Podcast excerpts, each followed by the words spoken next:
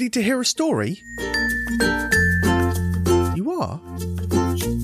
Lovely. This time, we have another story from someone you might know called Little Suzi. Little Suzi and the Cat-tastrophe by Pop Johnson. Once upon a time, long, long ago, in the 1960s, a little girl named Suzi was sitting quietly on the back stairs of her house and reading a favourite book about a brave girl who had great adventures, met many odd people and creatures in strange places, and even fought a dragon once. I want to be like Alice when I grow up, little Suzi told her imaginary friend Albert, who was sitting beside the little girl, hoping that she would read to him out loud, which she very often did. I want to be like Alice too, Albert exclaimed to his friend. But she's a girl.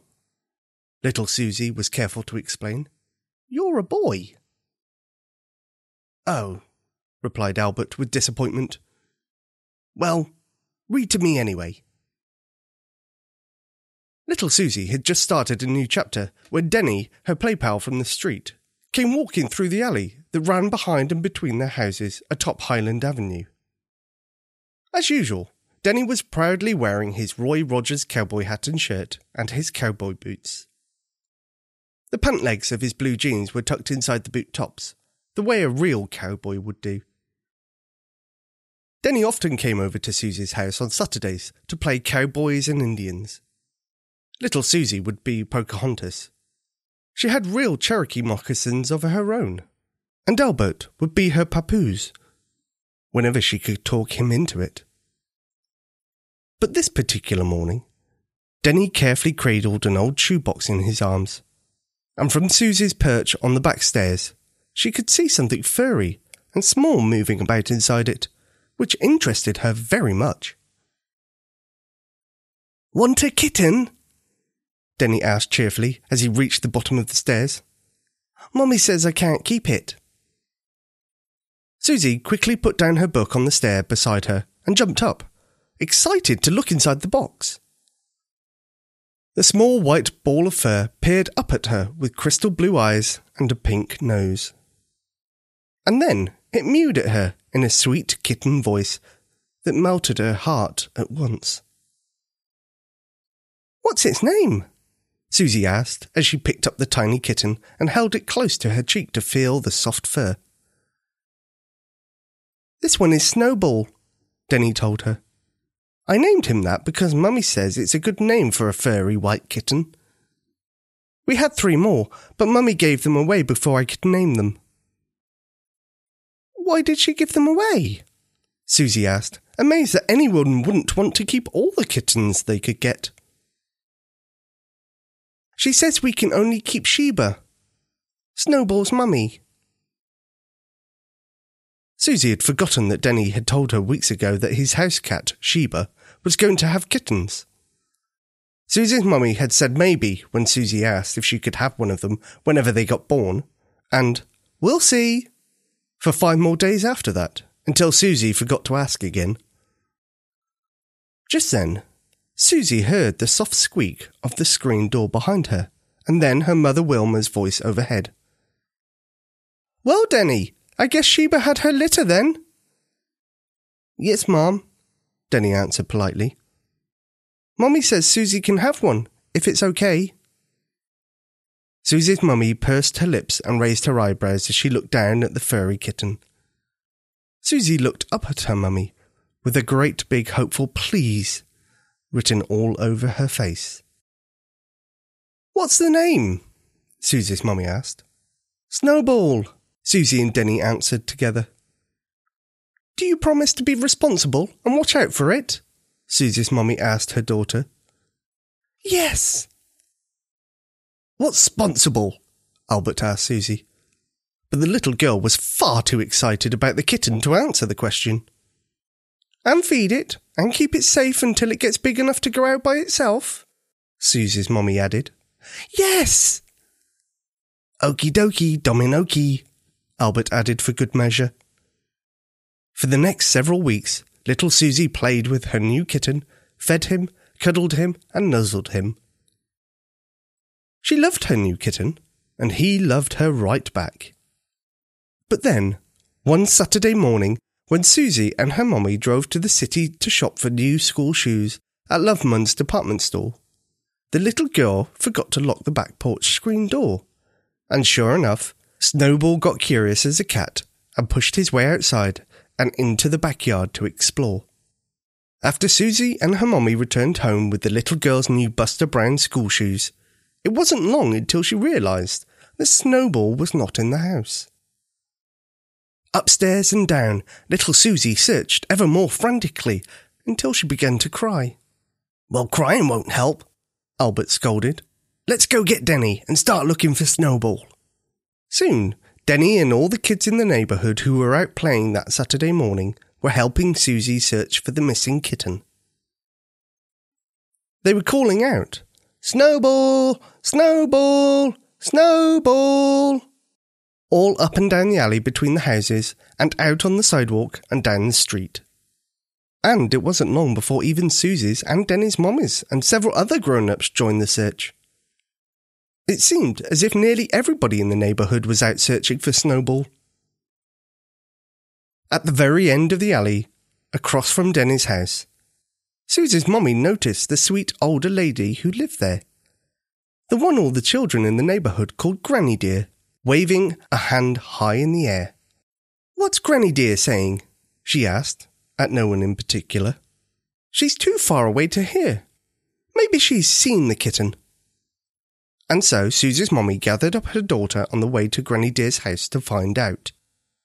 As they got closer, they heard a dog barking at the spot where Granny was pointing at the trunk of a tall maple tree at the end of Denny's yard. I'm guessing it's either a squirrel or a cat the old dog has barked up the tree, Granny told them when Suzi and her mommy got close enough to hear. The stray dog, for his part, paid no attention to the people approaching nearby, and just kept right on barking, with his front paws up on the tree and his nose pointed towards its upper branches. As they approached the tree, Suzi's mommy picked up a fallen branch from the tree and prepared to shoo the barking dog so that she could get a look at whatever critter might be hiding up there. You kids stay back now, until I chase the dog away, she told the children following behind. Yeah, he might have rabies, Albert declared excitedly. Kind of bees? asked little Suzi. Not bees, silly, Albert explained to his confused friend. Rabies. They're big fleas and can bite you. But really, little Suzi wasn't at all convinced that Albert knew much about rabies. Suddenly, even before Suzi's mummy could shoo the dog away, everyone saw a flash of cat coming out from Denny's house and speeding towards the maple tree. It all happened so fast that everyone there froze in place. Sheba! Denny's mommy hollered from her yard. Sheba! Sheba! Denny yelled at almost the same time. Snowball's mummy flew by and jumped into the stray dog's head, boxing his ears with her front paws and scratching at his neck with her hind ones. She flailed away like a windmill in a hurricane and scared that old dog so badly that he ran for his life all the way down the alleyway and beyond the lamppost out on the corner. Denny's mommy and little Suzi's mommy, and even Granny Dear, put their hands on their hips and laughed out loud at the yelping dog who was now running so fast that his hind legs nearly outran his fore ones as he tried to get away from Snowball's mummy. Don't reckon that old dog'll be back here any time soon, Granny Dear said as she took off her wire rimmed glasses and wiped laughing tears from her eyes. Snowball, of course, now spotted his mother on the ground below him from his perch high up in the tree limbs and took up a loud mewing to remind everyone of his predicament. Why won't Snowball just come down from the tree? Little Suzi asked her mother. Cats won't come down if they're scared, Suzi's mommy explained. Won't come down until the moon comes out, Granny added. Won't come down until it thunders, some say, Denny's mummy remarked. Well, we can't wait that long, Suzi's mummy laughed as she looked up at the clear blue sky and the sun high above. What a catastrophe! Albert announced to little Suzi as he shook his head slowly back and forth. I know what to do, little Suzi spoke up loudly after a moment of quiet thought. Call the fire department. Yeah, Denny yelled, jumping up and down. Call the fire department. At first, the two mummies looked quizzically at their children, then at each other, and finally at Granny Dear, who only raised her eyebrows and shrugged. Then they headed off to Denny's house to call the fire department. Denny was so excited to see the big red truck arrive with its red lights flashing as he began to dance around the trunk of the tree where Snowball was still hanging onto a limb above. Denny, what are you doing? His mummy hollered from the back porch of the house. Come away from there. You're in the way and might get hurt. As she walked towards the little boy to fetch him, little Suzi began to laugh because Denny stopped dancing and started squeezing his knees hard together and holding on to the back of his jeans with one hand. What's wrong with Denny? Suzi asked her mummy. I think he's got so excited. He has to go potty, she explained. And now the poor thing's going to miss Snowball's rescue. As Denny's mummy led him away to the house, a fireman quickly ran up the ladder and brought down the kitten all safe and sound, but maybe still a little scared. The end. What a poor kitten getting stuck up a tree like that. I'm glad little Suzi found him, and I'm glad that the fire department came to rescue him from the tree. I wonder, could you draw a picture of that? When you have, ask your mummy or daddy to go and post it on the Facebook page at bedtime.fm slash Facebook. There have been a few more reviews over on iTunes. If you'd like to leave a review, go to bedtime.fm slash storytime slash subscribe and subscribe on iTunes, or you can pledge a small amount on Patreon and leave me a message there. This one by Phil Baseball says these stories are excellent for kids. This podcast features a great collection of stories for kids. They're engaging and fun. We always download them for car trips or just for relaxing time at home.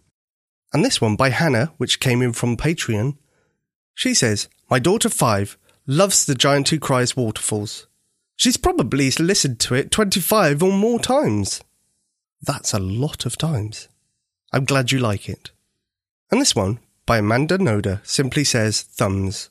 Kids love it. Thank you, Amanda. And this one comes from Patreon supporters Cody 10, Lulu 8, Olive 5, Haven 3, and their unborn little sister. Says that they fall asleep to my gentle ways as often as they see a new story. Thank you for supporting Storytime on Patreon. I'd also like to thank Cindy Mac for becoming a new Patreon supporter. And most recently, Mary, who says, Thank you for the stories. My four year old daughter Marina and I just discovered your podcast and are really enjoying it as part of her bedtime routine. Please keep them coming. She goes on to say that Marina's favourite stories are Twinkle Toes and Best Christmas Ever, and that they are loving the new voices. Are you liking the new voices? I hope so. Goodbye, and I look forward to seeing you at the next story.